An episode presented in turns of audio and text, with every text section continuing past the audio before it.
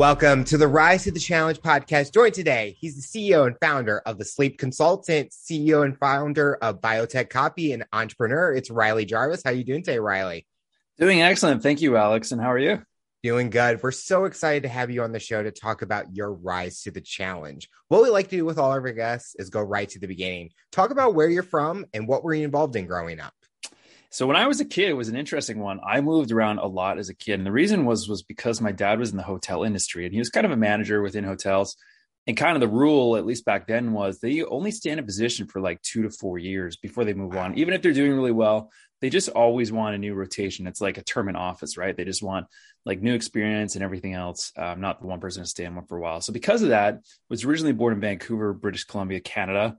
And then I moved to Calgary, back to Vancouver, to London, Ontario, then to Ottawa for almost, you know, 20, 25 years, I would say. We moved, I think it was in 97. So yeah, it's, it's, it was a lot of time in Ottawa, the capital a little bit of a sleepy town. Um, you know, it's it's good to visit, but at the same time to live there, it's you know, but at the same time, you're a two hour drive away from Montreal and you're a four hour drive away from t- Toronto. So if you want to escape to the excitement, you can, which I did. You know, I would go to a lot of concerts, and I was a big music junkie back in the day. Still kind of am to an extent, but uh, yeah, that's kind of what I did. So as a kid, because of that, I was just traveling, making new friends, having to adapt to new schools through elementary school through high school. And so it was just because of that change you know it was a lot of adaptation at once. And i'm the oldest of four brothers three younger brothers. So i kind of had to lead the way and show by example sometimes which was good in some ways but not great in others when you know i would go to a house party and yeah you know maybe drink too much. And it wasn't good for my my brothers to figure out at the time. But you know sort of since then we all need those experiences. And then uh you never want to do it again during the time traveling to all those places, do yeah. you have like a memory that sticks out, like a fun time going to a certain spot and kind of just enjoying that environment? Absolutely. So when I was in, it, it's kind of like those those random memories you have when you're a kid. And the one that um, I had was when I was four years old, living in Calgary, and in there they have something known as the Calgary Stampede. And this is where you know it's kind of like a cowboy kind of thing. It's sort of a festival festival that goes on for about a week's time you know they'll do like professional um uh like playing like they're doing a a showdown like a wild wild west style and all that mm-hmm. kind of thing. So it's been going on for years which is amazing. And i remember just being there having cotton candy um and then i think it was in that same trick we we went to the theme park. I think in the edmonton mall it's the biggest mall in canada and they have a you know a theme park inside of there too. So i remember just being so happy no worries, no obligations. Uh, parents were there for me, anything I wanted. And then, uh, yeah, age of four, that was kind of the one that really stood out to me. And, you know, the rest of my childhood is a little bit of a blank. I remember um, just a second one quickly was when I was living in Vancouver. Uh, my parents didn't have a lot of money. We lived in a two uh, two story house, and because of that, we would get a lot of um, immigrant students um, mm-hmm. from Korea and Japan to come and I guess the government would pay my parents so they could stay there and everything else like that because they needed the money. So it was really cool. Like they would make us dinner and, you know, the Japanese and the Koreans, uh, they're so friendly and they're so polite and they really just want to please in whatever way possible. So I do have, you know, long-term memories back then of them being very nice and everything like that, just being very clean and everything. You know, I think just because of that exposed me to this international thing very quickly. Not as much as some people who have parents who are diplomats and they travel around the world, but I feel like I got my fair share. You talked about how you were the oldest of your brothers and kind of leading by example. Did that mm-hmm. feel like a lot of pressure to you that you had to kind of be perfect because if they follow in your footsteps in the way that you were, that mm-hmm. it kind of could be a domino effect and kind of have a bad upbringing in a way? Yeah, absolutely. I think it was. My dad was because he was a manager, he was kind of like that type A alpha personality, always the go-getter, always pushing us to get like like really good grades, competitive sports, you know, just that whole shebang. Because I was the oldest, I set the example and I feel like he was probably the hardest on me compared to everybody mm-hmm. else. So I remember back then just becoming very stressed because, you know, I was trying to be perfect, but at the same time, you wanted to relax and have fun with friends at the same time. Yeah. So I was definitely worried, I think, in the background. Um, you know, just I really cared about my brothers, didn't want them to see me in a negative light um, or just do something themselves in a negative light. Because, you know, kids at that age are really innocent. If you get involved with a bad crowd, whether you know it or not, you know, you're you can go down downhill pretty fast and to recover from that you know it can be quite a stretch like even a decade sometimes so Um, I think that's, I mean, thank God now, like we all turned out pretty good. We all have a pretty good head on our shoulders. Whether it was me or my parents or, you know, their friends, combination of everything, who knows? But uh, yeah, it's a good place now especially so true nowadays, especially with technology and social media, getting those yeah. kids at that age, even the high school yeah. days, where if they start at the young age partying, drugs, alcohol, yeah, it kind of just you don't know what path they're going to take because they're going to take right. that same mentality into college or yeah. maybe not even go to college. And mm-hmm. I definitely didn't experience that. I kind of was like, mm. I didn't even want to be there. But then college, it's like, okay, test the waters in a way and yeah. see where it goes, but it didn't yeah. bother me. I mean, I didn't go down that route either, but it's so no. true that especially those kids those age, it could make a mm-hmm. huge impact in their life if they yeah. go make the one wrong mistake. Yeah, it really does. And like kids are so vulnerable at that age, right? At the end of the day, kids at that age, you know, grade six, seven, eight, you know, when you leave elementary school, grade six, you know, it's all just fun and you're doing certain things and you really don't like kids don't really know who they are yet. When yep. you get to grade seven and eight, you go to high school and it's like all the local elementary schools in that district get together, you know, and kids are going through puberty. And at the end of the day, kids just want to belong. And then all the groups separate, you know, like the popular kids, the nerdy kids, the goth kids. And, you know, at the end of the day, they just want to belong and probably not you know, be alone or something like that. So they'll do whatever it takes. And, you know, a lot of the time that involves drinking, going to parties, you know, and just all that stuff. And I'm, I'm definitely one uh, to do it at that time. And, you know, there's peer pressure and everything else. So yeah. you're definitely right with all that. You talked that you're a music junkie. What was that music you grew up listening to? So I played, uh, I'm trying to remember what grade it was, 2005. So I was probably just in grade seven, eight, nine. I played a lot of video games. I was a massive gamer back in the day. And one in particular was World of Warcraft. Okay. And I played that game, you know, for like seven hours a day. My grade, my grades plummeted. But while I was playing that, you know, I just listened to music in the background. I'd go to friends' houses who had older brothers who were listening to cool music. And a lot of that music was a lot of like trance music.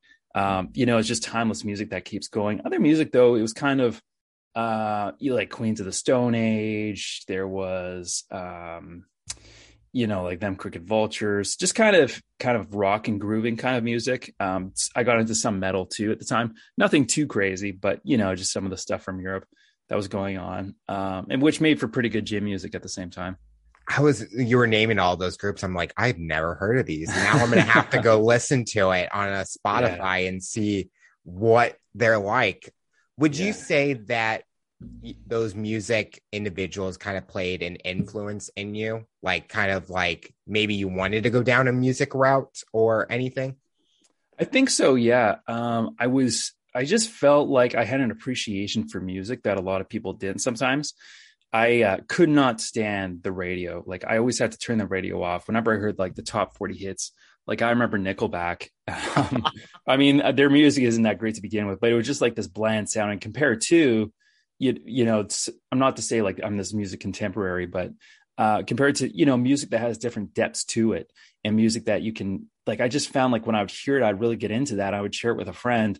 They would just hear it as the music but those those music and the notes would actually give me emotions and it kind of made me feel like like maybe there's something to this like do i have a musical taste that nobody else sees and then i thought well maybe i should try an instrument now fast forward till today i never did i only played rock band and guitar hero and that was it but um you know that was something that uh you know just like of all friends biggest spotify list it could have been like everything from the beatles to like elvis you know all the way to like um Enya to like trance music to like opera to like heavy metal. I mean, I really liked it all.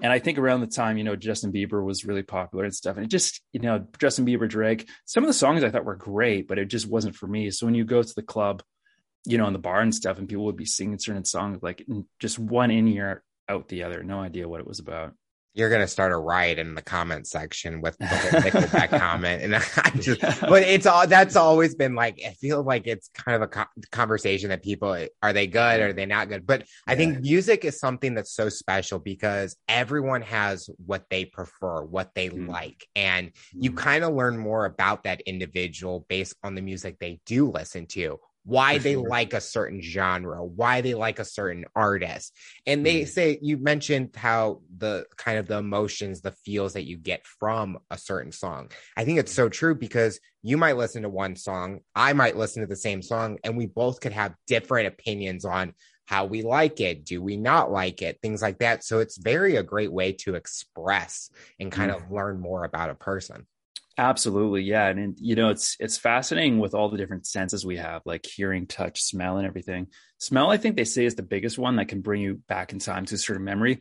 But yep. music too, and it reminds us of certain parts of our life. I read recently as well that uh, our music taste when we get older is formed like while our brain is forming around the age of 13, 14, 15. And I was thinking, hmm, well, that kind of makes sense because during the time I was listening to that music, kind of kind of stuck with me now, and that's sort of what I'm listening to to some degree. And you know, some are you know, just it branches out, right? So, um, and the bands that I saw live back then um, still like them today, and who are similar to them. So it's it's all along those same lines. So it, it's interesting. I ask people like, who did you listen to when you're around that age? And sure enough, you know, they're listening to kind of similar music now, or at least they'll go back to it. I would have to look back at my iPod to see what I was listening to at that age because I yeah. I can't even remember. Yeah. We always are asked that question What was our dream job? What mm-hmm. was that dream job for you? So, when I was a kid, because uh, my dad was in business, one thing that always appealed to me was um, like stocks and, uh, you know, the stock market. You, I actually saw the movie Limitless, and that was back, I forget when it came out. I think it was in high school. And um, the premise of that movie is you just take one pill and you just become this ultra genius. And uh, Bradley Cooper was starring in that movie, and because of that, this whole entire world changes. Brain was operating at like 20 times the speed. He became became this ultra genius. Robert De Niro was in there too. And he became like a multimillionaire. He got any girl he wanted. He was traveling the world. And like when I saw this as a kid, I was like, he was speaking any language he wanted. And when I was a kid, I was like, I want that life. How do we do it? so I kind of thought like, where, how do I make money? Well, you go where the money is, which is finance. And, you know, I kind of started getting into the stock market and I eventually took finance in school when I went to um, university here. And uh, yeah, it kind of took off. Then I went into, you know, bank related jobs. And then it kind of took a completely opposite turn, running my own businesses um, and more health related things when you were in those financial jobs was it fun for you did you like enjoy waking up and going to work to do all that because you hear so many different stories about mm-hmm. finance jobs it Absolutely. could be a mess one day it could be so enjoyable the next day what was yeah. that like for you yeah, great question. It was initially when I was in there, I thought I was a big shot. And I realized the whole time when I was in that finance job, it was just ego that was carrying me at the end of the day. The reason that I went into it wasn't the reason that I wanted to stay in it and it was just i mean it's it just depends. Like i found just naturally numbers came good to me but one thing i couldn't do is just repetition all the time. And looking at the same microsoft excel you know spreadsheets doing mm-hmm. the same equations you know every single month every single quarter nothing you know it just kind of felt still to me. And to only get like a every year if you did a top notch job to get like a three to five 10k increase in addition to bonus i mean that was nice too but just to see where that was going versus like some of my dad's friends were entrepreneurs into real estate and they had their own schedule they had their own freedom and they were making so much money paying little in taxes. That really appealed to me and what i realized afterwards is what i'm ultimately looking for is that sense of freedom and this took a lot of time for me to figure that out but you know it's having having my own schedule doing what i want on my own terms and uh, you know finance can do that for you to you know to a certain degree and point but um it just depends what you're going into but that anyway that just took me a while to figure out on my own. Do you think if you didn't watch limitless that maybe your perception of that job would have been different? Because you kind of went in kind of wanting that lifestyle or kind of yeah. what was featured in that movie and you uh, went in that direction.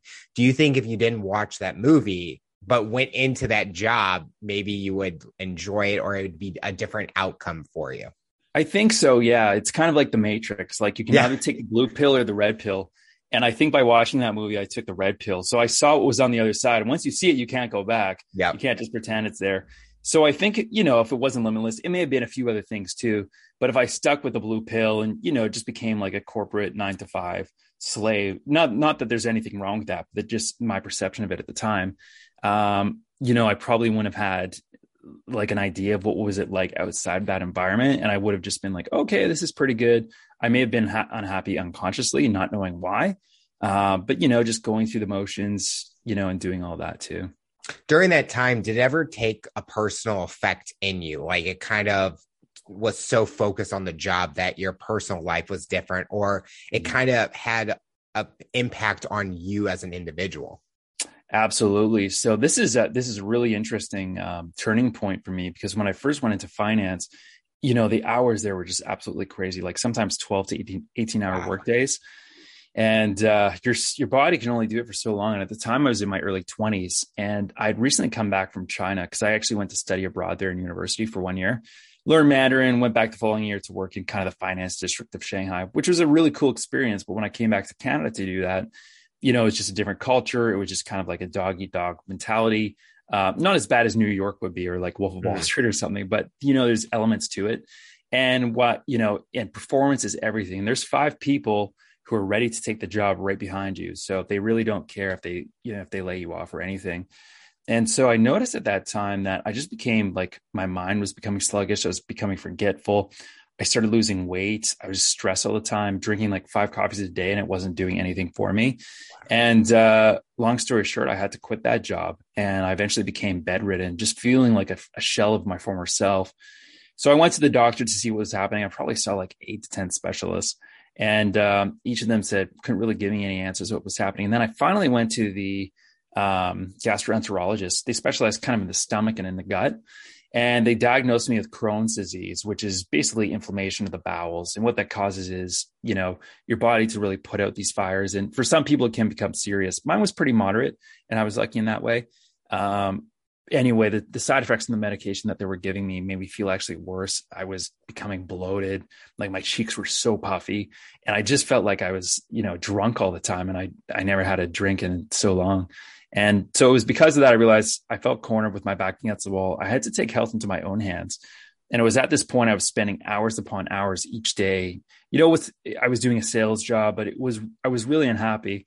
And I all I could think about at that time was about that dream of the limitless. And mm-hmm. I felt so far away from that. And that's what really made me feel unhappy. It's like, why would I be spending my time on my on this health when I should be over there doing it? So for me, you know, increasing my health and going further down that route will get me back to that place. But what I realized afterwards was it was the health itself and on that journey um, that made me feel better than I ever had before. To fast forward till today, uh, over the last five years, Crohn's has been in complete 100% remission. Doctors don't know why, but it was through, you know, sleep primarily, but you know, just this rigorous research every single day, and it bought me the time to do that. And that's a lesson that'll happen for my entire life. You before that diagnosis, you talked about putting your body really out there and kind of the long work hours and stuff. And then you go into bedridden and you're going through this process where you're not like before working, working, working. Was it hard to be home and just not doing anything? But you know that you needed to do this because your body needed to recover. Exactly. Yeah. It definitely didn't feel like it at the time. I, my mentality was, and especially coming from my dad who was of tough love it's like if you're not feeling good just suck it up and get on with it. And that's mm-hmm. primarily what i did. I was going to the gym all the time you know used to the physical pain push onwards keep going any mental thing just you know push it on. But eventually you know you can only do so much. It's kind of like like a boiling kettle just before it pops. And that's kind of what happened to me. And uh, mentally my body needed it but mentally i didn't realize it at the time and the only thing it knew was to keep pushing keep going. But when the when the mind wants to but the body isn't willing it's this huge cognitive disconnect. And that's where i had to uh, kind of sit down with myself. And it was upon lying there you know these realizations were starting to come to me listening to other doctors you know um, purchase like I spent so much money on a lot of these masterminds, speaking specialists, and they were giving me the answers. And it wasn't if it wasn't for them, then figuring those answers out by myself, I probably would have been uh, backtracking a lot. I think a lot of people listening could relate where they're overworking themselves, kind of yeah. putting too much pressure, and they're having maybe different side effects or different outcomes than maybe not Crohn's, but mm-hmm. it's still dangerous to your body because yeah. everyone needs to have that rest. Do you mm-hmm. think that the finance if the finance jobs told you you might have to work 12 to 18 hours a day, do you think mm-hmm. less people would go into that kind of industry? I know it's a question that it's hard to know what yeah. people would think, but right. if you knew that before you went into it, do you feel that you would still go in there? Yeah, it's a really good question. I feel like I still would have because at the time I was like, I was just so driven and ready to do it. I don't yeah. think it hit me until I was actually inside and realizing how much resources it took from me. Like, you couldn't go home until a deal was closed, even if that meant like two in the morning. So, a lot of people, I think a lot of people go into it, at least at that age, with the conceived idea of like what's portrayed in the movies like yeah. you know some movies like the big short and some of these other pretty cool finance movies and it's like for any young guy who's raging with testosterone it's it, with a big ego it's like hell yeah i want that like that's the that's the pinnacle of uh, any guy's life at that age um, so i think and i think a lot of people who go into that role um, you know some just have a natural knack for finance and they're just built for it and that's perfectly okay too. But I think for a lot of people who go into it initially and when that why they stay in it, you know, it's different reasons. And finance is very big too. So like investment banking, you because the hour, hours are so outrageous. At least at the time, it was like get in, do your one year, two years, and then get out. Anything longer than that, it's just a detriment to your health. And that's why they hire a lot of people um, in their early 20s just because they can tell them what to do they have authority over them and they can you know work longer hours than probably anyone at any age um, you know, they have the energy to do it. So sometimes, you know, you won't be. I've had friends who have gone into like, fortunately, I didn't experience this, but I've had friends, you know, to just like in a 12 hour shift to go to the gym for half an hour to an hour. Not that their work wouldn't allow it, but it was just there was so much to do. And if you don't prioritize your health, then it, you know, it's just productivity will decrease. And some people are able to do it with with everything. And I wonder, like genetically, they're just very genetically gifted to do and be something like that. But I'd say for the average person, you definitely have to be careful. It's not only finance, you know, it could be any kind of shift work, anything you're doing, just long and strenuous hours. You really just have to self assess. It's self awareness at the end of the day uh, to see where you're at and what environment meets your needs. I think it's definitely hard with salary jobs where there's no is, overtime. Yeah. So yeah. It, it, you have to stay until the work is done. And I've always told myself, it can wait t- till tomorrow. It doesn't need to be done right then and there. After eight yeah. hours or nine hours, depending on the job, it's like I'm done for the day. Like yeah. it can wait. I can worry about it in the morning. If it's that urgent, yeah. you should have told called me earlier in the day. I was been exactly. I'm around all day, and yeah, I think it's definitely something that kids growing or going to college and going out in the workforce is that needs to be something that they think about is for sure. What's this job that you're wanting? Are you willing to put in the time for longer hours and it's still rewarding? And we kind of talked about passion in a certain industry. Or do mm-hmm. you want to just do the minimum and just mm-hmm. make that money and then move on to the next? So, yeah, for someone that's gone who had Crohn's and someone that's listening who might be going through that journey right now, what are some tips that you would tell them to help them? We're not telling them that it will work, but what's something that you have done that maybe could someone could try and see if it works for them? Mm-hmm, for sure. I think it all starts with your mindset. When your mindset's down it's kind of pareto's principle. You'll get 80% of the results with 20% of the work. And mindset's a big thing because it it it's basically the filter through which we see life. And mm-hmm. it's kind of it, it might sound a little bit woo woo but if you think about it like every single thought you have turns into an action. Those actions turn into a habit. Mm-hmm and those habits shape who you are. And now you multiply those minor decisions you make on an hourly basis a daily basis over months and years. And you can think of it as like a, a yacht that's going this way by two degrees or a yacht that's going this way by two degrees. Over time the difference between the two is just is massive. So i think having a positive mindset and always trying to see the positive of something um, is way better than you know not trying at all. Because even if something's negative um, for example, like what I was going through and what that pain was, I allowed that to empower me. And I, I remember just at the time watching a lot of, because I was down in the dumps, um, just mentally, because just everything that happened, everything I expected. Mm-hmm. So because of that, you know, it was kind of like I can either do nothing, sit in my own sadness, or I can get up, see this challenge as something to overcome. And one thing that always got me going was a hero's journey of, you know, going through all those things. And somebody told me at the time once, it was like the perfect advice it it was the um the cave you fear holds the treasure that you seek. And so I kind of knew at that point is like keep following that wherever that is, and eventually it will go through. And I I had the advantage just because I was used to pushing through that pain. Everybody I think just has a different pain tolerance, and you know I was probably used to becoming just numb and pushing through it and keep going, keep going, keep going, and it helped me to a degree. But until I burnt out, then uh, you know I had to sit back for a while and just see the positive of it. What can I do in this situation to baby step it and just be like one percent better today than yesterday? And as long as I was doing that, I could slowly see the, the, the light at the end of the tunnel. Let's talk about your entrepreneurial journey. Talk about how the creation of the sleep consultant came about. Great question. So, yeah, with um, going back to when I was in finance, researching what was going on with me, doctors told me is the the uh, the Crohn's disease. I tried all these holistic things, and so each month I would focus on a specific thing. So one month it would be like diet. Another month it might be exercise. One month would be sleep. One month would be supplements you know just all these things. And when i hit the sleep month my health just got better so fast and like my energy was coming back online faster than all these things.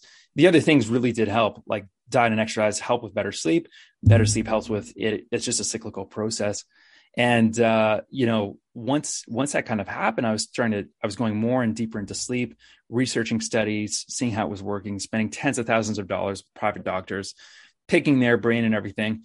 And sort of in the process over the years i felt like i got a phd indirectly. Uh, eventually you know and i got certifications and all the subject with sleep and everything else. And um, yeah and then i just started helping friends because there were so many people that were just you know underslept and they didn't they didn't see because it again it was a badge of honor to you know put things under the rug put sleep under the rug and push on with it. Drink five coffees and you'll be okay. But again you're burning the candle from both ends. So um, it was helping people just locally friends of friends their parents. And then it kind of turned into like this lucrative thing where i'm like wow this could actually turn into a business. And that's i looked up online and they talk about something known as a blue ocean which is if you can find an industry that's untapped, there's a blue and a red ocean that's untapped. You basically get access to those customers only. And how you find that is if you can niche and then niche and then niche, you just hyper niche. And then that industry is yours. And because people see you as a specialist, you have the authority in that niche um, because you know so much about it. And as a result, you can charge higher prices compared to a generalist. You know, they like jack of all trades, master of none they can help all these things, but you know, people won't pay for that one special thing. I mean, you'll notice that with nine to five jobs, a lot of specialists sometimes get paid the most, you know, engineering, science, and a lot of these things. Um, so it was because of that that uh, I started um, developing my business virtually, um, and then just working with clients from around the world, from Asia, to Europe, South America, Africa, you know, North America, everywhere. And what we do is we send lab test kits, you know, directly to their house. We look at about 750 biomarkers, you know, all their genetics, all their mind stuff, like their hormones, the same stuff that I was looking at in my body, you know, trying to become my own guinea pig. And it was kind of through the same process that now helping other people too. It's like, well, if you can unlock this this code inside of our biology to really see where some of those maybe biomarker deficiencies are and you can address them with sort of like a sniper like approach instead of just machine gun auto fire just trying things throwing stuff at the wall hoping it works then uh, you know that's what can really start helping people when it's a customized type of approach. And i think it was just through that the you know the trial and error i was doing on myself that um, other people started to gravitate towards it. Then it built on my confidence at the time because when i saw the results they were able to achieve it's like well why couldn't it work on this person this person and that person for someone that's just researching, trying to find you, they might find that you're not a doctor, but you've gone through this experience where you've gone through Crohn's and it sleep has helped you and you found a formula that kind of has worked for you. And mm-hmm. you have all these people that have tried it and tested it. Do you think that individual learning about your story and how sleep played a big part in your kind of journey helps them wanting to try and learn more about their sleeps kind of cycle and stuff. Absolutely. Yeah. The thing is, like anybody can find any information online yes. Um, on Google, it, really anything. And so it's like, what separates you from the other guy who can just look at something like Google? Like, are you just a, like for anybody who's trying to give information out, like somebody could just read a blog, they can go, you know, go somewhere. So what separates things is stories. And through stories, that's, I mean, we're human beings at the end of the day. We're emotional creatures. And because of that, when somebody hears your story, the pain you went through, they become uh, it becomes a lot more relatable and they build a lot more trust because i mean the truth is on online there's a lot of shady stuff that goes on you know yeah. People getting scammed. So i think trust now more than ever especially now because so many people are claiming to be a coach of some kind like a breakup coach anxiety coach. And you know they have no experience in it. They just you know read a book maybe and they decided to do it which isn't bad. Like i encourage anyone to become an entrepreneur that way but you just really have to assess if you're looking for a quality person, understanding their story, where did it come from? But you still want you still want them to have the, the knowledge to back it up. You want them to see that they care about your results as a person, not just about the money. It's it's really um, all factored approach. Um, so I think because of that, people trust me. I really don't try to push things on anybody. I really just try to express what this is, and because of that, I take other people's results pretty personally because I was personally impacted by it. And I remember at the time thinking like, I never want anybody, like even my worst enemy, to feel like this. Um, you know, so that's where it sort of changes things. And that's why looking back, I think it was blessing in disguise. I think I've gone through that where if the person's gone through something similar or what I'm looking for, I think I take that in a lot more. But then I also have to make sure they can back it up with mm. information, stuff like that. But I think it's so true because you don't want a person that's going, and I think for my story, I'm a type 1 diabetic that uh, person's trying to give me diabetic advice and they don't have it it's harder yeah. for me if right. they're not a doctor if they're yeah. just a regular individual i'm not going to li- listen to them because they don't know what i've been, been experiencing so i think for you that definitely helps because you've mm-hmm. gone through it and you mm-hmm. kind of learned from it and you're mission is to help others. You're not doing it for the financial aspect of it. Yeah. Your mission is the value in that person. Yeah. During this time with the pandemic, has it been harder for your business or have you been able to be creative and come up with new strategies during these times? Yeah, great question. So, two of my main businesses I have now. So, once, you know, the sleep uh, consulting, uh, working one on one, I have a video group group based program. That's one. And the other one is where I do copywriting. Copywriting is basically writing to sell a product, writing to sell a service. So anytime you go to a website, you see some writing. In the background, there's some psychology going on, tapping into your emotional brain. There's an actual equation to it. It's both an art and a science, but it's really fascinating too. But I do that with biotech companies. So both of those jobs I can do virtually, mm-hmm. you know, no matter where I am in the world. So that part's been extremely nice. Um, it was kind of uh, just before the pandemic.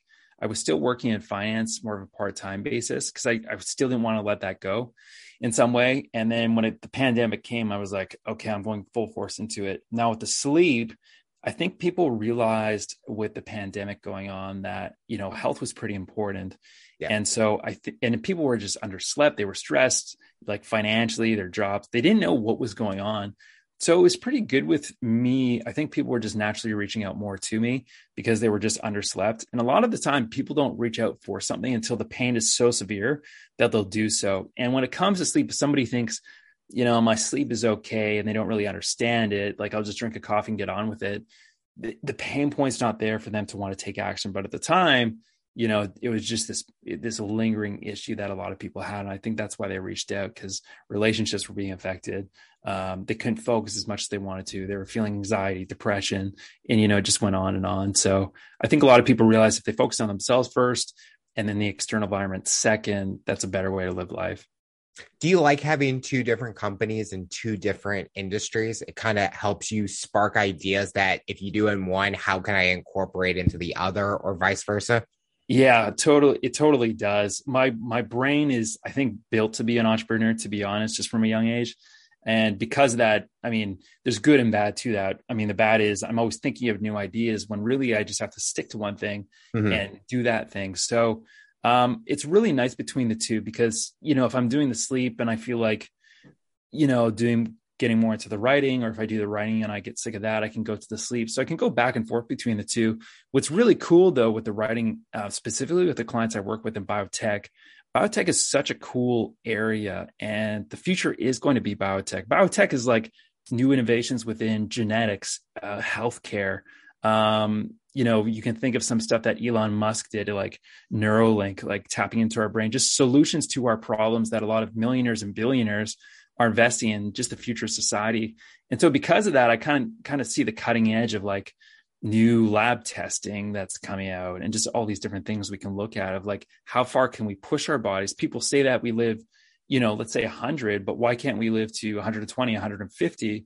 And they're kind of at the forefront of like unlocking this age code so we can do so. And it's just so fascinating. So I can tap back into sleep now and just kind of compare that. So it's all kind of along that same scientific realm of the people that I speak with. And I feel very fortunate that way to speak with a lot of pretty cool individuals early in the interview i talked about your personal life during your finance job now with as an entrepreneur and kind of a different and you create your own schedule how has that been for you have you been able to separate both and still enjoy both aspects uh, absolutely, I have been able to. So both between each business and also between my work and personal life, um, I think how you run your personal life is also how you'll run your business. I think you can't have, for example, like a poor diet, poor exercise, and expect to run like a, an almighty business. It just doesn't happen. Uh, you know, you need to be thinking and focusing on all cylinders every single day, and you you you really can't stop. I mean, you just have to keep going, and you have to have this internal locus of control. And always, you know, each morning, I remember in the early journey when I was waking up, I was like, I really don't feel like doing this today. I have a 10, 12 hour day ahead of me. How am I ever going to do this? And then fast forward to the end of the day, you would finish. You're like, wow, that wasn't bad. Wake up the next day, the same thing. And you keep pushing and your brain slowly rewires, you know, to just achieve these kind of goals. Um, but at the same time, I had to do deep relaxation, like deep um, active recovery instead of just passive recovery. So the hours that I did have to relax, it would be like doing a yoga session, going to the gym, stretching, um, you know, forms of meditation, just all these things to balance it out. And I noticed such a profound effect when I went back to the work. And then between the sleep and between the biotech copy, it, it, was really good. Like I was able to separate the two as well. I did hire some virtual assistants, um, you know, just to help with monotonous things. Um, you know, usually the owner of a business should be focusing on more of the creativity elements of it and more of the monotonous tasks. You know, getting a virtual assistant for it can just help immensely with your time. Looking at your journey, is there anything that you would change or do you feel that each step you have taken you've learned so much about yourself and you needed those spots to kind of get to where you are today? Yeah i think it's a mix between the two. Looking back i would say i probably wouldn't stress out so much and enjoy the journey more because I, I mean if i'm doing the action anyway why should i be hard on myself like if i'm giving it my best and giving it my all Mm-hmm. Why should I beat myself up that I wasn't trying hard or I should have worked three hours more? But you know, hindsight hindsight's always 2020. And when you look back, um, I mean, in the moment, you're just absolutely wiped, absolutely exhausted. And like you couldn't stay awake for three hours more. Um, and you know, I go to bed earlier. So the next morning I would have more energy and you know, it would just, it would just um, trickle into that. So yeah, it's a, it's a really good question. I think um, to just enjoy the journey more, but I try not to have any regrets. Um, one thing with me, I was thinking like, if oh, if only I didn't have the Crohn's and I didn't have to go through this, I'd be so much further ahead. But the truth is, you know, like we everything is sort of a blessing in disguise. We learn more about ourselves with these things that we have versus somebody else. I mean, if you just take the perfect individual, uh, you know, perfect health their whole life, yeah. like going through everything. The one downside to that sometimes is anytime they experience adversity, or any negative thing, they don't deal with it as well as somebody who has had to go through that struggle. And in order to grow, sometimes you do have to go through some struggle. Like I had some friends that were, um, you know, they're part of a of a wealthy family, and uh, you know they had everything given to them from a super young age, and some of them were only children. But you know, anytime I was around them and they've experienced just some kind of hiccup that I or somebody else who's experienced struggle might say like, oh, "It's not a big deal," they would just absolutely freak out and blow up. Um, you know and that's kind of what i thought life was all about was kind of learning and growing from those experiences. But you know you see it a lot with um, like celebrity kid actors. They get into drugs and you know all those kind of things. So it's definitely a fine line. What we see on instagram and social media is not always what it's what it's meant to be behind the scenes i think when i watch these shows where these parents or the families live these lavish lifestyles and then you see how these kids react when they have yeah. to do a chore in their house oh, because yeah they've grown up where they've had people do it for them and yeah. i'm like i had to do them when i grew up but i think learning and growing and being able to adapt and learn in situations helps me gr- so much and that mm-hmm. i think i would prefer the lifestyle that i had than mm-hmm. something where I don't have to worry about anything. I come from that wealthy family because I think it's made me who I am today. And I take those things for granted. Where if I have to clean my house, I'm going to do it because I want to make sure that I'm living how I want to live. So I definitely mm-hmm. can agree with that, that those mm-hmm. challenges that I face, I'm happy that it's who yeah. I am today. It's not yeah. my identity, but it has given me identity skills that people yeah. look at me and they're like, wow, you have this or this. And they're like, yeah. how did you? And then you yeah. learn even more about that person or they learn more about me in those situations. Yeah. it's it's really interesting how it all works. I would say as long as that struggle isn't so bad that you experience trauma from that in yep. some way where it actually hinders you, and gives you like this PTSD like effect. Like cuz that can happen too with some people where they just push this push the needle too far. But if you're constantly pushing into your edge each and every day and any adversity that comes your way or if if at least your expectation is like is to expect that adversity to come and not be like mm-hmm. oh whenever it comes I want to run away from it. That mindset shift mindset shift alone can really change things in the right direction. And again, it's all it's all the one percent, right? Like I said, it's going like each day, and then you multiply that. There's a the book Atomic Habits, uh, really cool book, highly recommended. It's all about you know, like building habits into your schedule and uh, sticking to it in, in, the most effortless way. And he talks about if you just um, increase one percent per day for the entire year, you're by the end of the year, you're like 38 times better than you were at the beginning of the year, which is crazy. I mean, just to think that you can grow, which is exponential, by the way. Yeah. Um, you can grow at that rate. So, I mean, it's just not to, not to be like a, like a raw, raw kind of guy, but it's, it's like you can, you can accomplish so much by just going into this. And I'm, I'm a very, I mean, just being in finance, I'm very practical and I'm always want to question these things at first, but just doing it myself, seeing it firsthand, seeing other people do it and them experiencing it firsthand, I, I mean, I can really um, uh, testify to that. So, what does the future look like for you? What are you hoping to accomplish both personally and professionally in the next few years?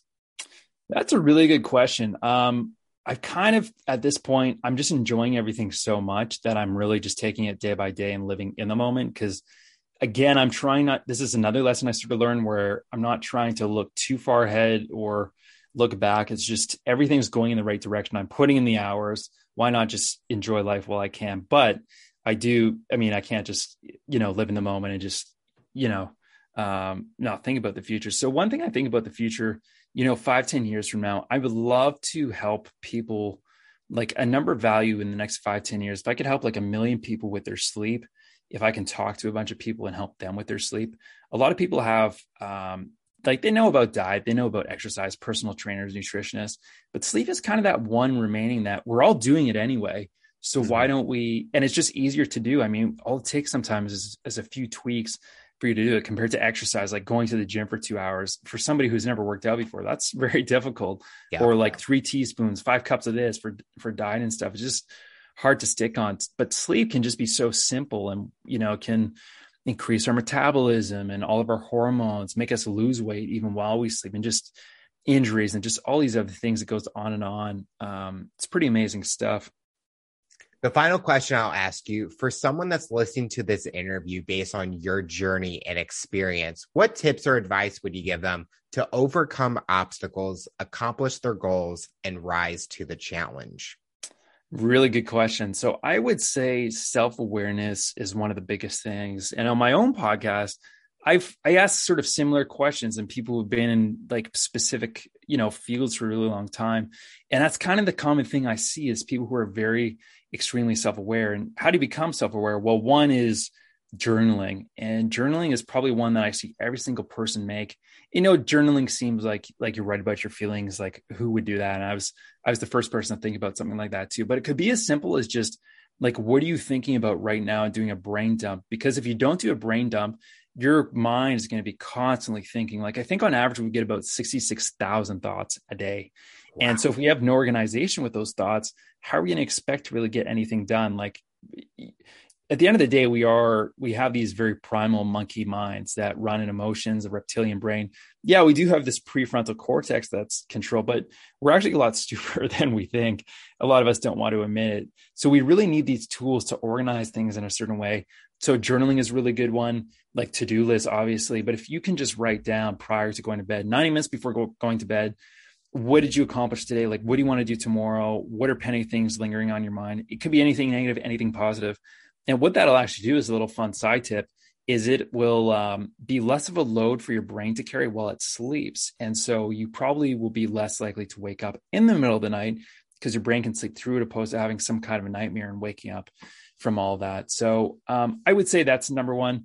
Uh, number two, meditation is extremely important for us to focus and allow. And again, meditation, people don't know how to necessarily do that. All it takes usually is about 20 minutes. Um, you can do something, for example, like Muse is a guided meditation. It's a tool you can use. That's a headband. You can uh, on YouTube. There's um, a channel called The Honest Guys. They're a great resource for guided meditation. But eventually, if you can just open or close your eyes, focus on your breath for 20 minutes, and anytime you notice that thought slide back on the breath, and it's just this constant reinforcement back on the breath, back on the breath. And what that does to your body on a hormone level, I mean, this the science is in, the benefits are there. This stuff obviously works, but a lot of people don't realize that until they do it themselves and experience the difference. I mean, they show um, it changes your brain, your gray matter inside of your brain, the synapses, how fast it fires. All it takes is eight weeks if you're doing that. And uh, eight weeks goes by a lot faster than you think. So that would be number two. Number three, I would say, is getting more in touch with your. Um, a lot of us are cut off from our uh, from our body. We kind of look at this our body as this secondary vehicle to transport our transport our mind and our brain to you know from point A to B. And if we can get more into our body, it'll actually take us less out of our mind. And with that, we're able to get more done. We can feel more grounded, more centered, and because of that we can make better decision making and all the other things that come with that so i would say those three are sort of the biggest um, i mean i could go on and on about diet exercise and all these other things if they want to rise to the challenge but just know if you focus on the internal first with whatever obstacle you're going to experience and you live a more effortless um, like if your reality is more effortless and you're able to get more done without having to push push push instead of forcing something you have just this innate power in order to do so. Just because you like your stress is on point hormones on point all these other things are on point like what like people can probably remember to a point where they just felt like they're 100% best self no no you know negative thoughts you know they could do anything at any time imagine being able to experience that like during most of the time of your waking hours. And the truth is, it is possible. You just have to, you know, slowly work on this and don't go from zero to 100. Just do baby steps, 1% each day. Because at the end of the day, it is all relative. As long as you feel 2%, you know, 5% better, that can be significantly different for you.